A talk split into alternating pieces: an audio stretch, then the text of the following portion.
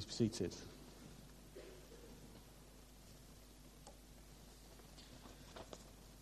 It's a real privilege to be here, as I've already said, but it's an especially real privilege to be introducing your latest series as far as sermons are concerned. Over these coming weeks, through Easter and just a little bit beyond, you're going to be considering Easter encounters. Um, brilliant. And, and in that, you're going to be looking at different characters, particularly from this Easter narrative, um, what they might say to us in our lives today. Good people, you are in for a blessing. And so I hope that you are expectant of hearing God in His Word and by His Spirit over these coming few weeks. Open ears as God speaks, but hearts also to respond as God leads you you're going to be looking at things like encountering power and truth and rejection, encountering abandonment and death. Praise God, encountering resurrection and a faith filled encounter. Each of those weeks with a different group or a different person to look at and to consider. But we start off, and what a privilege, to consider encountering Messiah, and particularly in, particularly in these characters of Annas and Caiaphas. If you've got your Bibles, please grab them, and we're going to read from John's Gospel, John's Gospel, chapter 18. And the first section, starting at verse 1 through to verse 27. John's Gospel, chapter 18, and starting at verse 1. This from the NIV. When he had finished praying, Jesus left with his disciples and crossed the Kidron Valley. On the other side, there was an olive grove, and he and his disciples went into it. Now, Judas, who betrayed him, knew the place because Jesus had often met there with his disciples. So Judas came to the grove, guiding a detachment of soldiers and some officials from the chief priests and Pharisees. They were carrying torches, lanterns, and weapons. Jesus, knowing all that was going to happen to him, went out and asked them, Who is it you want? Jesus of Nazareth, they repri- replied. I am he, Jesus said and Judas the traitor was standing there with them. When Jesus said, I am he, they drew back and fell to the ground. And again he said to them, Who is it that you want? And they said, Jesus of Nazareth. I told you that I'm he, Jesus answered. If you are looking for me, then let these men go. This happened so that the words he had spoken would be fulfilled. I have not lost one of those you gave me. Then Simon Peter, who had a sword, drew it and struck the high priest's servant, cutting off his right ear. The servant's name was Malchus. Jesus commanded Peter, Put your sword away. Shall I not drink the cup the Father has given me? Then the detachment of soldiers, with its commander and the Jewish officials, arrested Jesus, and they bound him and brought him first to Annas, who was the father in law of Caiaphas, the high priest that year. Caiaphas was the one who had advised the Jews it would be good if one man died for the people. Simon Peter and another disciple were following Jesus. Because this disciple was known to the high priest, he went with Jesus into the high priest's courtyard. But Peter had to wait outside at the door. The other disciple, who was known to the high priest, came back, spoke to the girl on duty there, and then brought Peter in. You're not one of his disciples, are you? The girl at the door asked Peter, and he replied, I am not. It was cold, and the servants and officials stood around a fire, and they, ha- they, a fire that they'd made to keep them warm. And Peter also was standing with them, warming himself. Meanwhile, the high priest questioned Jesus about his disciples and his teaching. I have spoken openly to the world, Jesus replied. I always taught in synagogues or at the temple where all the Jews come together. I said nothing in secret. Why question me? Ask those who heard me. Surely they know what I said. When Jesus said this, one of the officials nearby struck him in the face. Is this the way you answer the high priest? He demanded. If I said something wrong, Jesus replied, testify as to what is wrong. But if I spoke the truth, why is it that you strike me? Then Annas sent him, still bound, to Caiaphas the high priest. As Simon Peter stood warming himself, he was asked, You are not one of his disciples, are you? And he denied it, saying, I'm not. One of the high priest's servants, a, relative of the man whose ear Peter had cut off, challenged him, Didn't I see you with him in the olive grove? Again, Peter denied it. And at that moment, a rooster began to crow. Father, thank you for your word. Lord, thank you. This is life for us. Lord, thank you that it is food for our soul.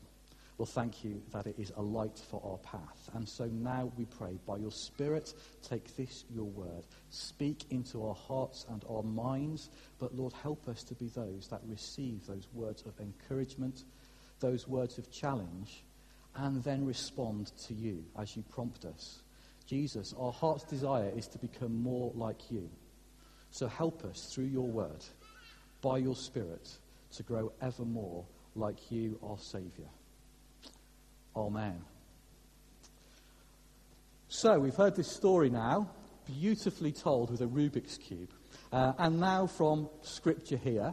And so hopefully we've got this impression of the scene that is set. Next slide, please. We begin with this most emotive of scenes. This scene where those of us that are followers of Jesus, it breaks our heart. Following the Passover meal, Jesus with his disciples is in the Garden of Gethsemane. And there, in that moment, he gives over to his Father this, his entire life, knowing that his time has now come. And Judas brings a detachment of Roman soldiers with some of the, the chief priests, guards, and servants to Jesus. And they're there to arrest him.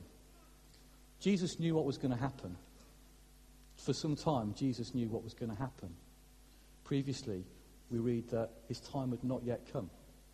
But in that moment, he knew that this was the time to submit himself to this most painful, most torturous of occasions, that the road that would lead to his death. And so he goes out to those soldiers that are coming to him not hiding away, not pretending that he's not who he is, but openly going to those who would be those that would arrest him. And I think that in that moment, the soldiers just had some idea of the magnitude of what was happening, maybe just a little bit. They recoiled. They fell down as he confirmed that he was who he was. And they continued and they arrested him. And of course, Peter does what Peter often does do acts with that sense of um, and wanting to protect his mate, his friend, his rabbi, the one who he's following. And so he takes his sword and he strikes the servant's ear, the high priest's servant's ear, and cuts it. We don't read in this gospel, but in Luke's gospel, we read that Jesus then healed it I have no clue. What a good question. I have no clue whether it, it kind of grew back again or, or, or, whether it was the same ear. The point of it is, is Jesus healed it in that particular moment. In, in this particular gospel, we get these chuck away comments. Uh, all the gospels are beautiful, but in, in John's gospel particularly, we get just these random little facts that I think are often there for a purpose, but we read past them. And in this particular passage in John's Gospel, we get the name of the servant. It's the only one we do, but we know his name's Malchus. What, what's, he, what's he doing that for? I think John, when he writes his Gospel, and as we'll see as we continue through this uh, particular passage, it's full of irony and juxtaposition and contrast. And, and, and without realizing it, this, this person's name just comes out in the text. Malchus means my king. The, the servant that was sent to arrest Jesus, his name means my king. My word. Right there in the text. As the first readers, as, as we read it today, then, then we recognize, gosh, there's these pointers. Surely it is his king who he's, arre- who he's arresting. But in that moment, in that moment, he didn't know. Jesus then is carted off, bound the King of Kings, the creator of the world, submitting himself, bound into the high priest's courts, where he comes across these two characters. Next slide, please. Annas and Caiaphas.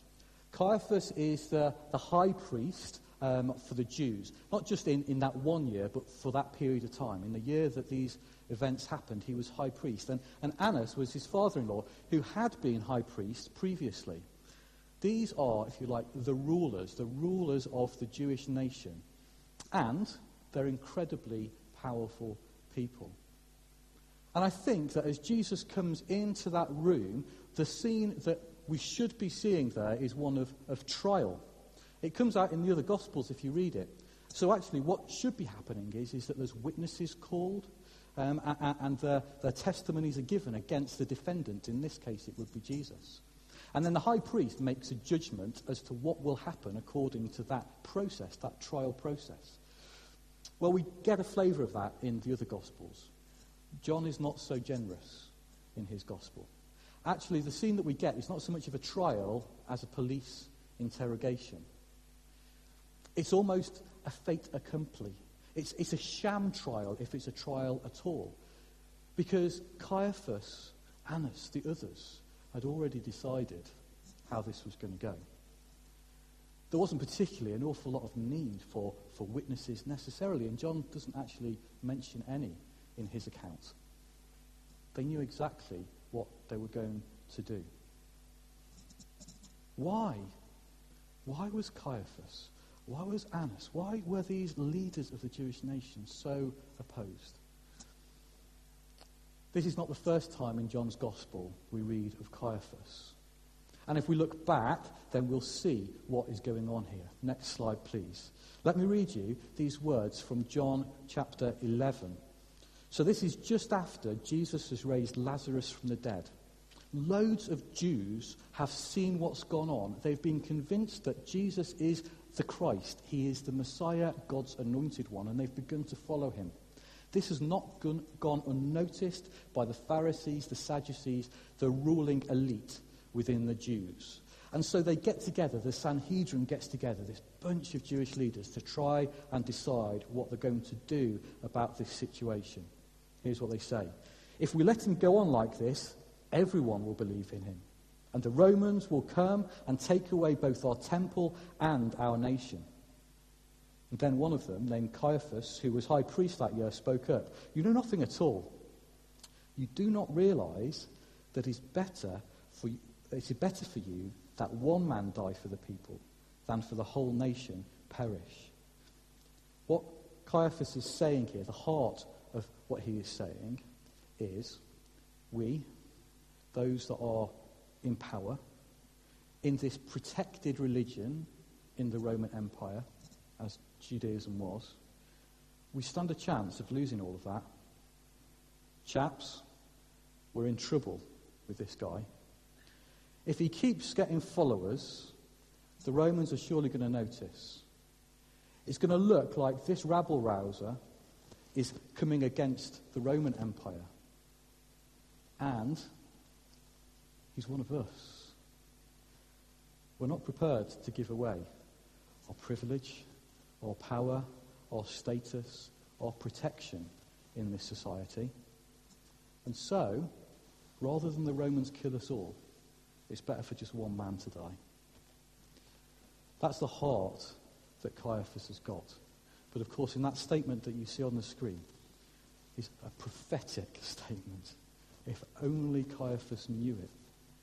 The high priest of God does speak prophetically in that moment, if only he knew it. Because, yes, is it not better that one man die than for us all? For us all? This is the heart of the gospel story.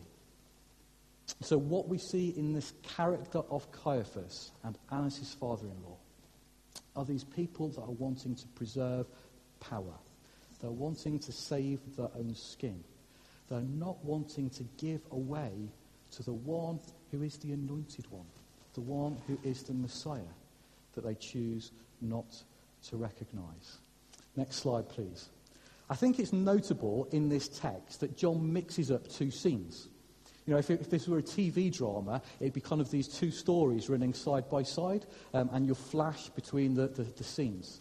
So we've got the scene of Jesus' interrogation at the hands of the high priests, and you've also then got this scene of Peter, who is denying Jesus.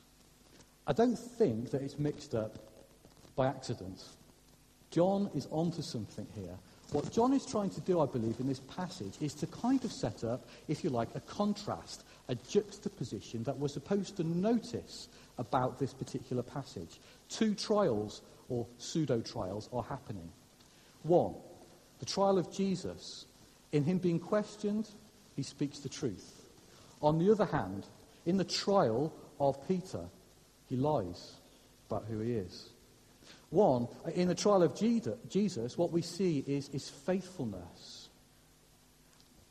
And in the trial of Peter, faithlessness. One, in Jesus, we, we see that Jesus is accepting, accepting who he is. And in the trial of Peter, we see Peter rejecting who he is. This is what's going on in this particular passage, I believe. We're supposed to get that contrast in the, in the literary sense, but we're supposed to feel the impact of it as well. But there is one thing that draws those two trials together that, that is absolutely clear. In both of those trials, Jesus is the one who is despised and rejected. We use the phrase, we hear the phrase. He's despised and rejected by his own people, represented in the high priest Caiaphas. His own people in that moment have rejected him. But in that same moment, so is his friends.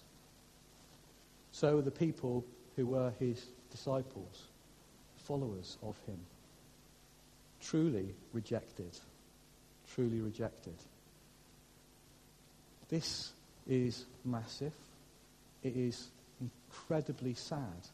And we're supposed to feel some of that as we read this particular text. As Grace said, praise God that that's not the end of the story for Peter. It's not also not the end of the story for Caiaphas, but in a different way. Praise God that although in my life I'm the one who sometimes is unfaithful, the one who sometimes is the liar, not the truth teller, the, the one who maybe desires to follow Jesus, but when the rubber hits the road finds the struggle and the questioning too hard for me. Praise God that there is forgiveness. Praise God that there is restoration. Praise God that there is future. There is hope. There is hope for me. There is hope for all of us, Peters, in this situation. And as you continue through this series, thank God, you will see that hope that comes to pass on Easter Sunday morning. Next slide, please. When I was at university, at college, at Bible College, um, there was a lecturer there who I, I, loved and at the same time found entirely intimidating. Um, he was a doctrine and ethics tutor. His name's John Colwell. Some of you may or may not know him. He's written all kinds of books, most of which I've decided are impenetrable to humankind. Um, but if you can figure them out, brilliant, come and tell me. I'd love to hear it. I, I, I don't mind admitting to you that, that the lectures for the first year of my time, the doctrine and ethics lectures, of 30 or so titles, I think I knew and recognized about five words of all of those titles. Uh, I, I, was, I was pretty intimidated by this guy. So imagine then my joy and relief when on the first lecture, having bamboozled us with various different doctrinal ideas and ethical ideas, at the end of the lecture, John says, Of course, um, it's, it's not that difficult. I'm thinking it seems pretty difficult to me. He said, No, the job of Christian doctrine is to ask the question, What kind of God? What kind of God does this show us? And, and the job of Christian ethics is so what? So, what difference does it make in my life in the lives of humankind. It's not that difficult, really. So, what kind of God is revealed in this? Um, and what difference does it make in my life? I'm of the opinion that all sermons should get to that point. That when we look at God's word, the first question we ask is what kind of God is revealed in God's word in this passage? followed then by the question, so what difference should it make in my life? At this point, I should probably leave it hanging and let you think on it. And please, brothers and sisters, this week, will you read this passage again? And will you pray, God, reveal to me what you are telling me about yourself in this passage, who you are, what you're like. And also, God, please help me to understand so what difference that should make in my life and in the lives of the people around me.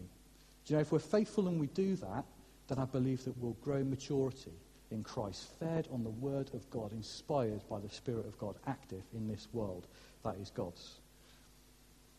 But because I'm a preacher, I'll give you a couple of pointers. So, next slide, please. What kind of God? The God who we see in this passage is God's anointed one, the Messiah. Before us is the Saviour of the world. The whole of the Bible story has been pointing to this person and to these moments. All of Scripture, of God revealing who He is, manifests itself in this God man, Jesus Christ, the Messiah.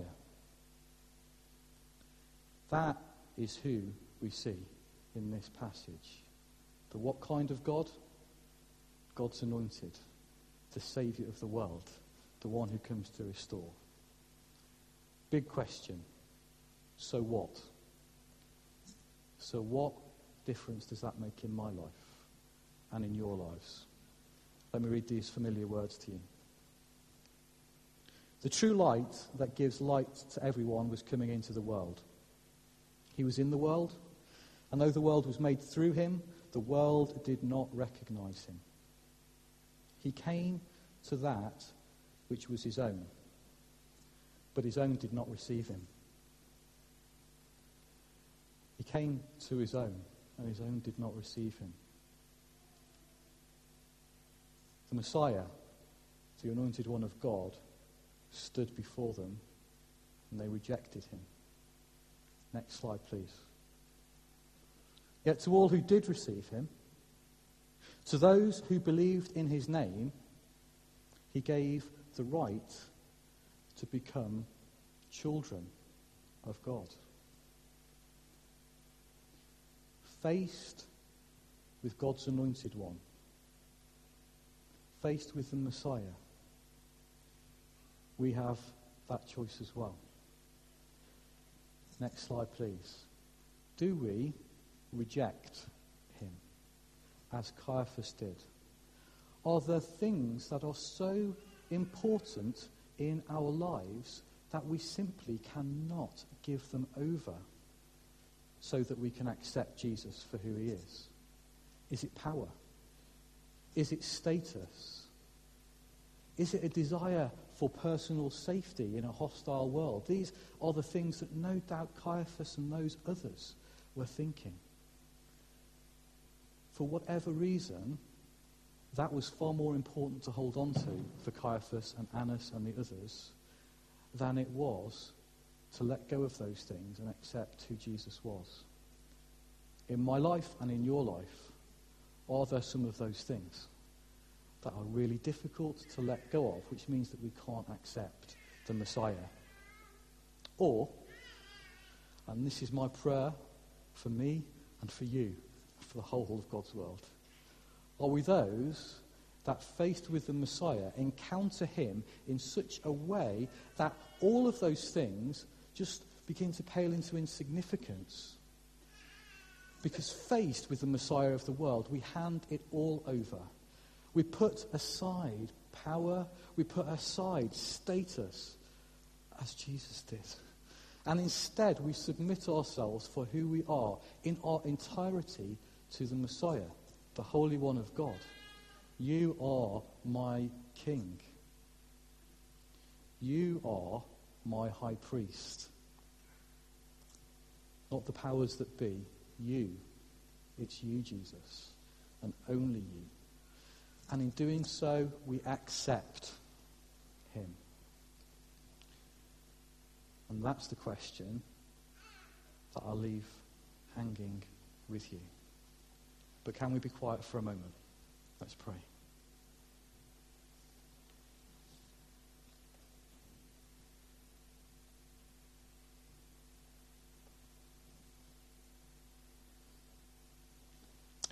And so, in the quiet moment, just consider God's word. Consider this character, Caiaphas, and think is the things that are too important in my life for Jesus to be the one who I recognize and accept fully?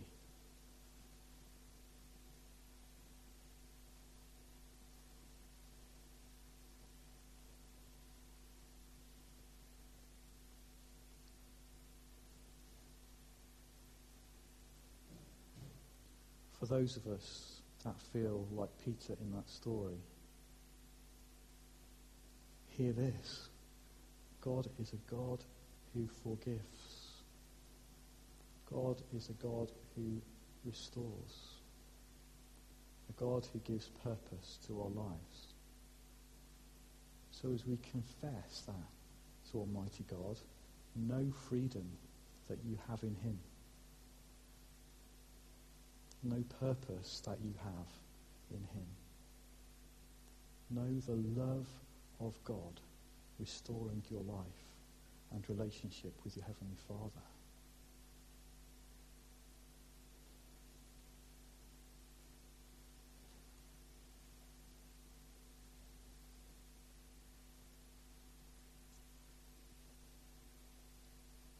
Jesus, our hearts weep as we read this story.